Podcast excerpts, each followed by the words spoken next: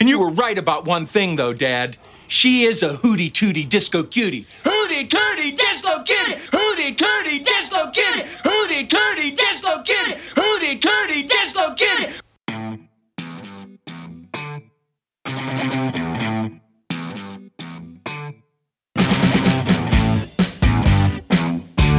Welcome to the Hollywood in Toto podcast, the right take on entertainment. The hit cast offers a weekly look at Hollywood from a conservative point of view.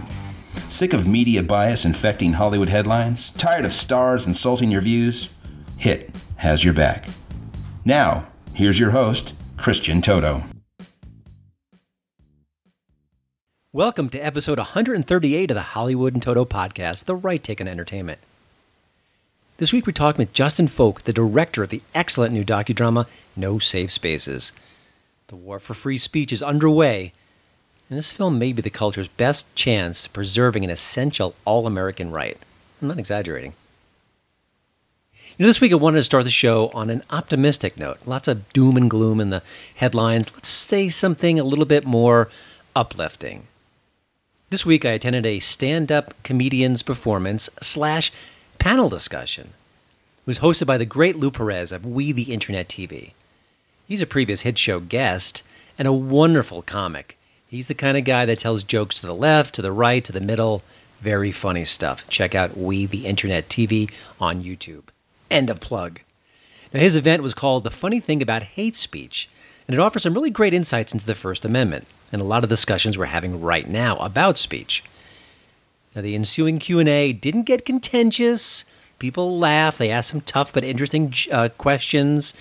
Then the event wrapped and people had a beer or two. Together. Not so bad, right? Not so hard either. On another kumbaya like note, I conducted a new critic versus critic piece at HollywoodInToto.com. It's all about the movie No Safe Spaces, which we'll be discussing more in a little while. Now, I read a few scathing reviews of the film from some obviously very left of center critics. I shook my head and I kind of dismissed them. I mean, I get where they're coming from. They're not really kind of ready to engage this material head on, and they don't seem to mind that people right of center are being discriminated against, plain and simple. But I read one critic's review. His name is Mike McGranahan, and his take on No Safe Spaces kind of bugged me, I have to say. He wasn't a hack at all, but I think he really missed the point of the movie and the overall conversation we're having about free speech on college campuses and off. So rather than getting angry or sending a surly uh, tweet or something like that, I reached out to him. I said, hey, do you want to do a critic versus critic for my site? And you can publish it on your site as well. We'll do it via email, go back and forth until we've kind of both had our say. Well, he agreed. We did just that. And now that particular story is on his site, aisleseat.com, and also at, of course, hollywoodintoto.com. Now, I think we both made some good points in the conversation, and we definitely didn't name call each other or let the things get out of hand. You see, it is possible. It just happens to be getting more and more uncommon these days. Kind of reminded me a little bit of what happened on The View this week. Donald Trump Jr. visited the show, and all heck broke loose. Well, who saw that coming? Everyone. And some really funny things emerged, and I broke them down a little bit on my website as well. But I think one of the key lessons here is that, hey, kudos to Team View. They had Donald Trump Jr. on in the first place. They could have easily ignored him, pushed him aside, but they let him air his views and his arguments. Did he get the better of them, or did the host the host get the better of the son of Donald Trump? Well, you can decide that. But that's what I like. We need more outreach, not less. And even when it's as flawed as one of Joy Behar's completely unhinged arguments. You see? I didn't even call her a bad name. This episode is sponsored by Schwans.com. What are you having for dinner tonight? Hmm, good question. Schwan's Home Delivery has a solution for you. Stock up your freezer with high quality frozen foods like premium meats and sides, delicious ready made meals, ice cream, and more. No subscriptions, no memberships, just a friendly yellow truck that's been delivering food for almost 70 years. Listeners of this show get a special deal. Get 20% off your first order with code YUM20. Check out schwans.com backslash yum for details. And now here's the hit tweet of the week.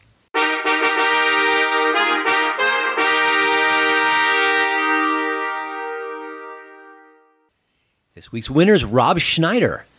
The SNL alum and star of Real Rob on Netflix weighed in on Election Day. And I suspect his thoughts will ring shockingly true to other people who happen to live in the Golden State. Here we go. Living in California is like being in an abusive relationship. You keep giving her money, but you don't know where it's going. If you get sick, you have to take care of yourself. And any day you could come home and your house is on fire or filled with homeless people. Is he right? Bingo. Don't touch that dial. You're listening to my daddy's podcast. This week's hit tip of the week is the 24 Hour War. Podcaster Adam Carolla co directed this fascinating look at the battle between Ford versus Ferrari in the 1960s. And if that name sounds a little familiar, well, there's a movie coming out November 15th, Ford versus Ferrari, starring a couple of people you may know Christian Bale and Matt Damon. Now, Carolla's film is a documentary, not a narrative feature like that particular movie. And it's not going to be in the discussion of the Oscars, although I think the Bale performance here in this film is so good, it just might be. Maybe even some more Oscar nominations, too. But the Carolla documentary, The 24 Hour War, is more clinical, more revealing of the battle that was happening at the time. It was all over the bragging rights for Le Mans, France's signature road race. Now, I got to say, I am not a car guy at all. Adam Carolla is the ultimate car guy. I am the complete opposite. But the 24 Hour War really hooked me early on and never let me go. It's the attention to detail that matters in this film. They really dig up some great information, and it makes the human element of the story pop all the more in an impressive fashion. Now, I wish I could say that the 24 Hour War was streaming on Netflix or Amazon Prime. It isn't. It was for a while on Amazon. It's not available now. But if you want to see Ford versus Ferrari, if you to just kind of curious about the real story without all the bells and whistles of a Hollywood drama, I really recommend you check it out any way you can. And in our streaming age, it's just available in a few clicks and maybe a couple of bucks out of your pocket. Political Spirits, the weekly conservative podcast that says the left and right should have a few drinks and talk. The only podcast that intersperses commentary with the sound of pouring alcohol. Host Franklin Rye, an experienced governmental affairs professional, offers analysis, commentary, and conservative solutions mixed in with amusing anecdotes about the sausage making process. Ever wonder how democracy is like a Chevy Suburban? Did the Beatles really write conservative songs? How a Democrat politician is like the Arquillians in Men in Black. Add to that occasional historical episodes with a patriotic bent, kept at 30 minutes or less, perfect for a commute, and you have a podcast recipe to serve conservatives, political news and opinion junkies, and those who just wonder how on earth we reached the point where so many in our country think patriotism is a dirty word. Please join us at Political Spirits. That's politicalspirits.libsyn.com or on Twitter at Franklin Rye. There's a really good reason I've been covering no safe spaces a lot, both on this podcast and at HollywoodInToto.com. The movie matters. It's important. We should be talking about this. And so far, the box office receipts have been reflecting that. Doing very well in limited release, and each week it's opening up in more and more theaters. This weekend, you'll get to see it across the country in select locations. Next weekend, November 15th, it should be much, much wider. So you're going to get a chance to see it, and we definitely want to talk about it. And that's why I invited the film's director, Justin Folk, on the show. Now, Justin actually worked in the FX arena for a while before making his documentary debut with No Safe Spaces. And it's funny, you can tell that. This movie looks good. Now, I've seen a lot of right of center documentaries that are a little bit rough around the edges. You can tell the budget's very threadbare, and it shows. Well, not here. This one's really beautiful to look at, good production values, but that's not really the point.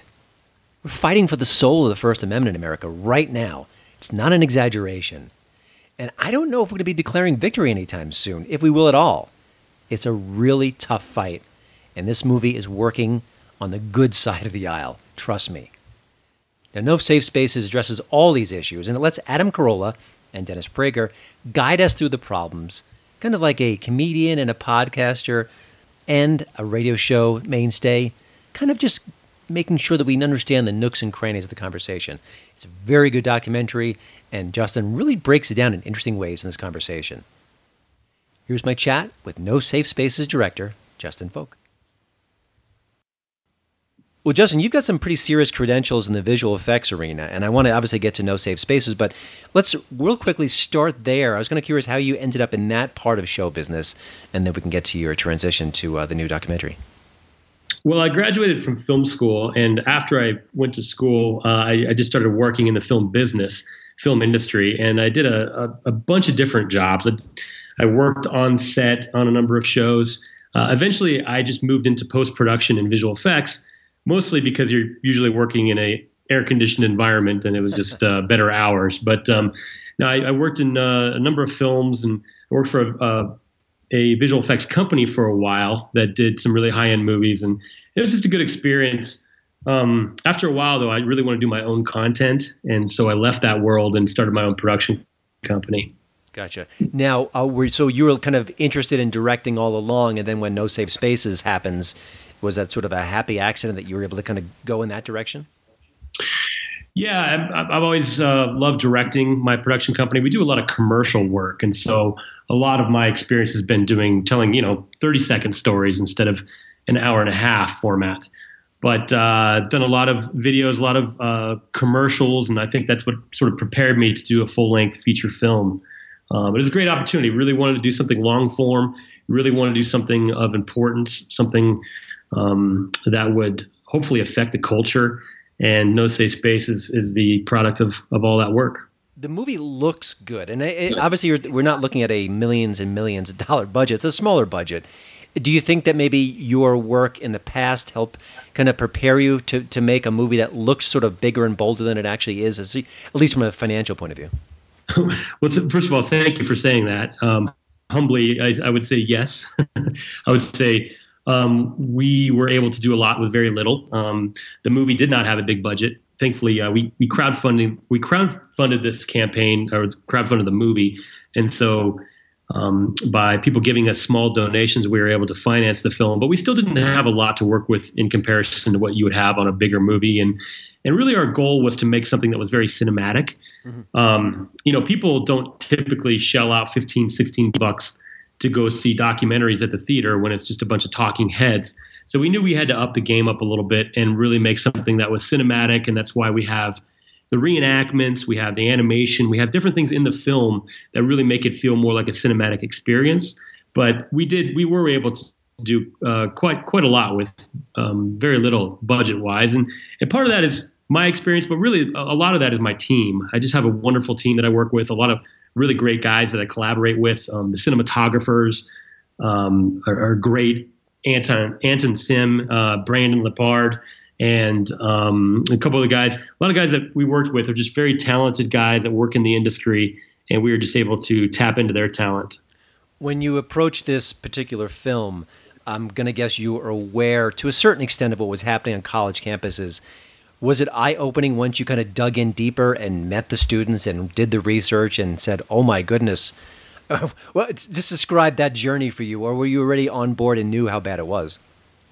Well, it's interesting when you're standing kind of afar. When, when you're outside of it, you it all kind of sounds like a fairy tale, like a bad, a bad, um, bad fairy tale.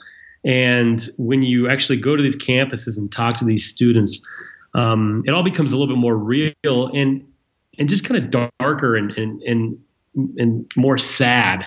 Um, now, it was interesting, like talking to a lot of students. It did really give us some reason to hope because we really met a lot of great students along the way that were pushing back against this this uh, crazy uh, oppression of speech that's happening on campuses. And so that did give us some reason to hope. There's just some bright kids out there that are that are I guess call them the resistance, but the they're they're they're bright. They're they're they're they're fighters, and I think in investigating this story, we were able to come away with. Um, you know, it wasn't a total nightmare. It wasn't just a horror story all the way through. There was some reason to hope. I think when you look at the what's captured in the film, you could point to this example or that example and say, "Oh my gosh, that really jumps out at me." But for you personally, is there something in the film and uh, an example you can just briefly describe and say, that above all else shows you what the problem is.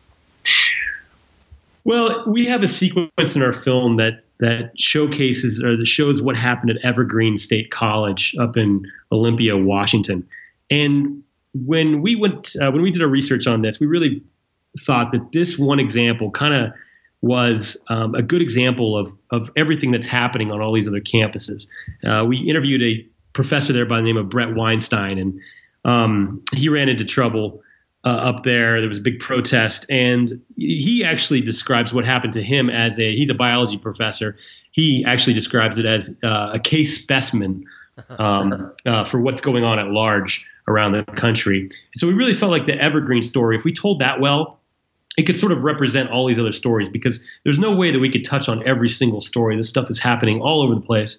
And so we just felt like we really needed to focus in on a story like Evergreen to really show what's going on, a little bit about what's behind it, and really just how destructive it is. Mm-hmm.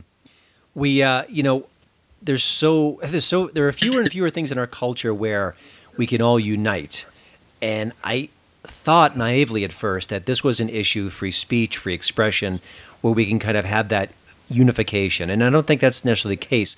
But your film does have Van Jones and Cornel West and Alan Dershowitz, people of the left who are very vocal. I thought Van Jones was maybe the most eloquent voice in the whole movie. Were there other people that you tried to kind of connect with for the movie that turned you down? Or I was kind of curious from a behind the scenes perspective, were you unsuccessful reaching out to other people who are on the left as well? Yes, the, answer to that is yes. Um, there was, in particular, the one interview that I really wanted uh, the person I really wanted to talk to was the president of Northwestern. Um, you know, it's a big, you know, Big Ten school, and he had written um, an op-ed and has been very outspoken in defense of safe spaces.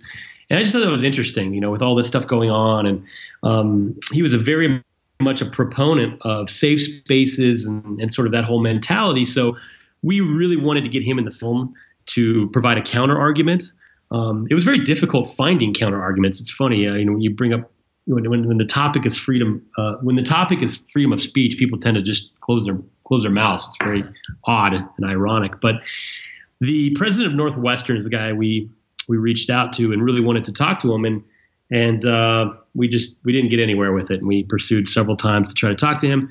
He ultimately is in the film because he did talk to Katie Couric on her show, and so we just used a clip from that but it would have been nice to have somebody actually, I guess, um, make the defense for for safe spaces and sort of this this mentality that you need to be protected from ideas on a campus.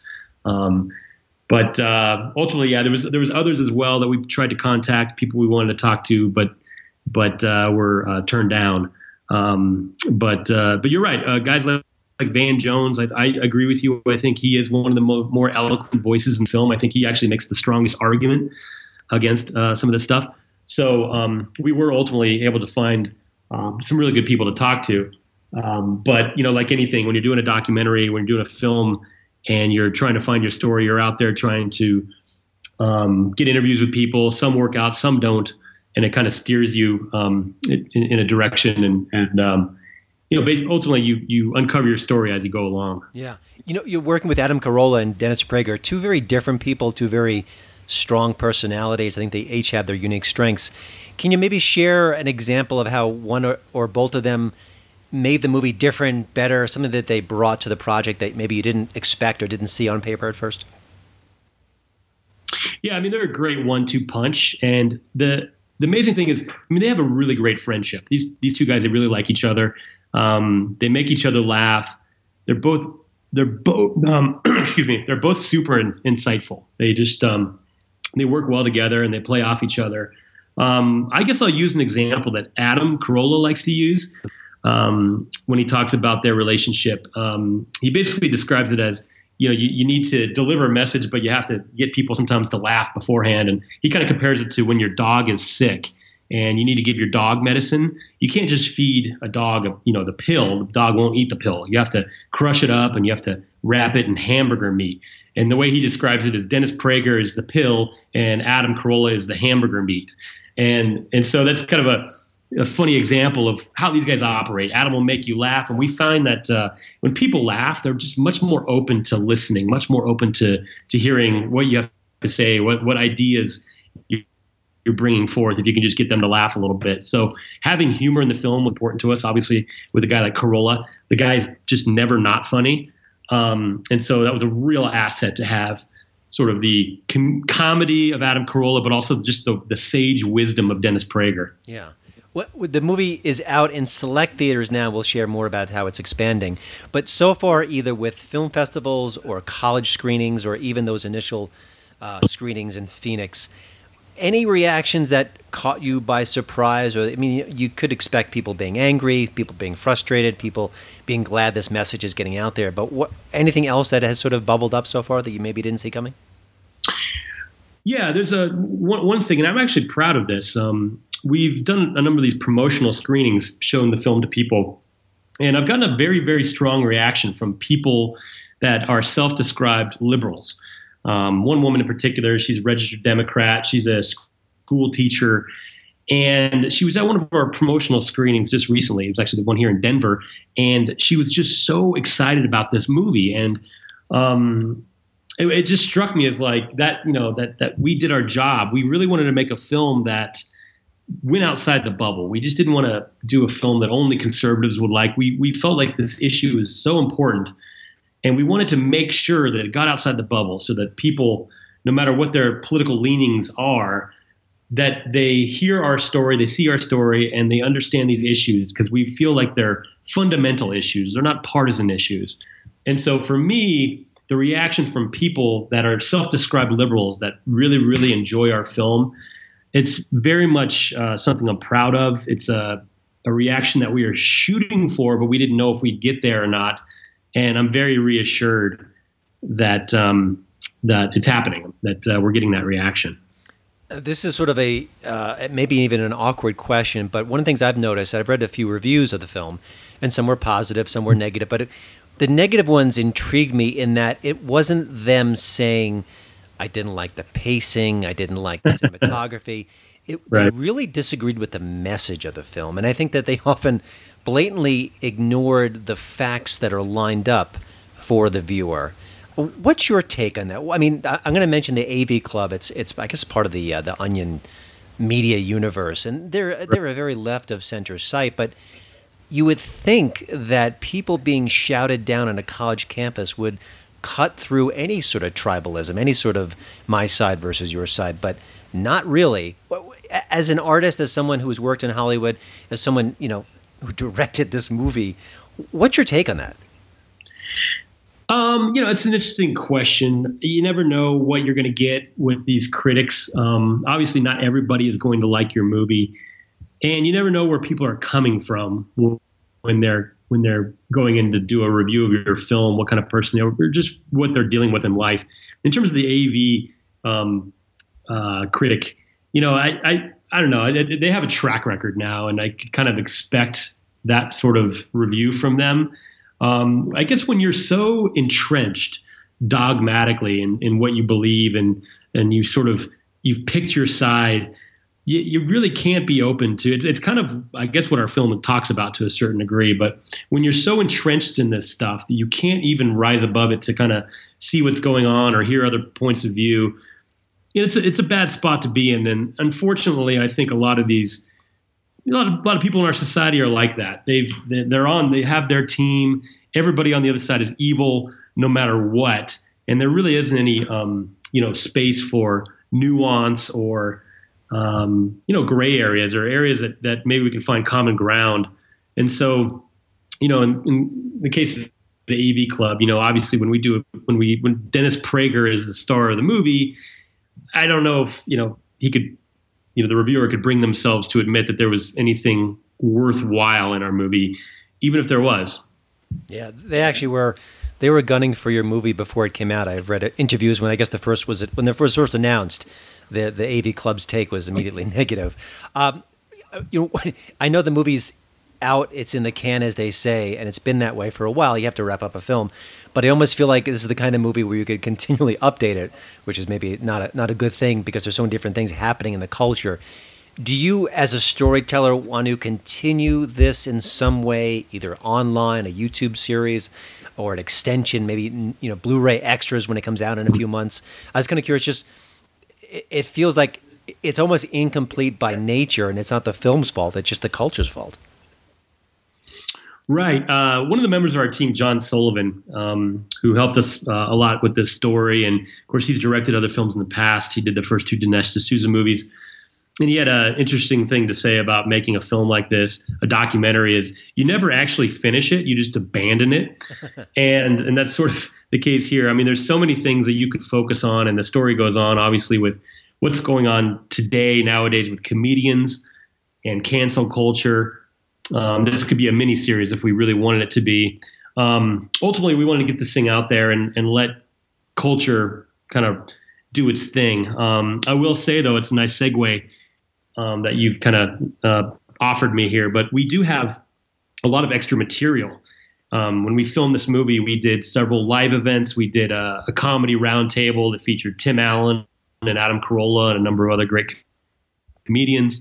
Um, these conversations are, you know, they take place and, you know, they're over an hour long, most of them. And so we have some really interesting stuff that didn't make the final cut because you can only put so much in a 90 minute film.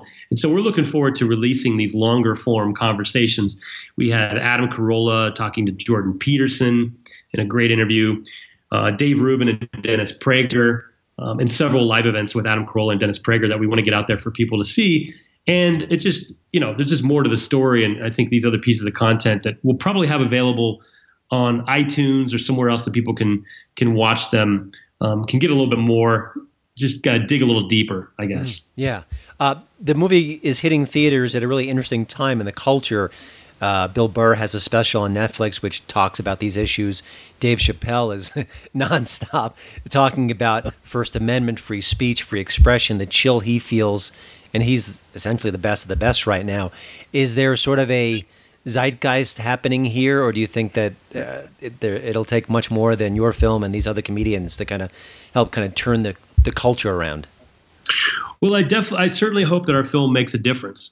And I will say that I think comedians tend to be the ones that always lead the way when there needs to be uh, a radical shift comedians are the fearless ones. They're the ones that go out and say it when no one else uh, will say it. And guy like you know guys like uh, Dave Chappelle, and Bill Burr, and even Adam Carolla. Thankful he's in our film, but I don't know if you saw his roast of Alec Baldwin. Mm-hmm. Um, same thing. He just was he just eviscerated this this whole idea of cancel culture and safe spaces and and uh, it is it is the comedians that usually lead the way and and we're seeing that happening so it's, it's very good timing, I guess, for our film. Um, but this is happening in front of our in, in front of our faces, and um, I mean, I, I agree. I, I, just think Chappelle is is just an American treasure, and what he has to say right now is so important. And for all the people that really don't realize how bad things are, it takes a guy like that to really wake people up and, and tell them um, what's going on. So thank thank goodness for guys like Dave Chappelle, Bill Burr, comedians because they they tend to they're, they're the first ones to to speak truth when we really need it. Yeah, actually, I recently rewatched Lenny, the 1970s movie with Dustin Hoffman, and seeing police officers in the back of the room waiting to arrest him for saying the wrong word. I'm thinking, yeah. now it's the people in the crowd who are looking to whip out their cell phone and, and get you in trouble anyway. It's sort of the it's times have amazing. changed, but they haven't. One last question for you, uh, Justin. Yeah. What What's next for you? I know you're kind of knee deep in this project, promoting it, getting the word out, but do you have other directorial efforts lined up, other other similar ventures on the horizon? I have some ideas. I'm mostly focused on getting No Safe Spaces out there and making it successful. So spending a lot of time doing that right now. But you know, I love I love narrative storytelling. I love uh, you know um, films like uh, you know where you have a script and actors and you tell a story. Um, I didn't really necessarily think of myself as a documentary filmmaker, but um, I try to approach I try to approach making this particular film as a narrative filmmaker, and that's why we have a lot of the reenactments and other things in, in there. So I'll probably be looking for another project that involves a little bit more narrative storytelling. Mm-hmm. Um, so we'll see how that goes, but uh, I'm very excited about this and mostly focused on trying to get just as many people as possible to see No Safe Spaces. Yeah, well, I've been uh, I've been waving the flag and raising my arms and ringing the bell for this movie, and I'll continue to do so because it's that good, it's that important. Justin, thank you for joining the Hitcast. The new movie, of course, is No Safe Spaces. Playing in select theaters right now, going wide November 15th. But if you want to find out if it's playing in a theater near you, go to nosafespaces.com for all the theater details. You've got Denver, you've got San Diego. It's coming soon, it's coming near you. Please check it out. And also, um, you know, tell a friend, spread the word, go on social media. If you enjoy it, that's the way it works. That word of mouth is essential when you don't have a massive studio and a, and a marketing machine behind you. That intimate word of mouth power is everything. So check it out. It's important. It's a good movie. And uh, wish you all the best. Congratulations on it. And uh, we'll talk to you again for other projects. Thank you, Christian. I really appreciate it. Well, thanks again for listening. Don't forget to check out HollywoodInToto.com for both the show notes and, of course, the latest entertainment news. Please follow me at Twitter at Hollywood in Toto. And we'd love it if you leave a podcast review over at iTunes. See you next week.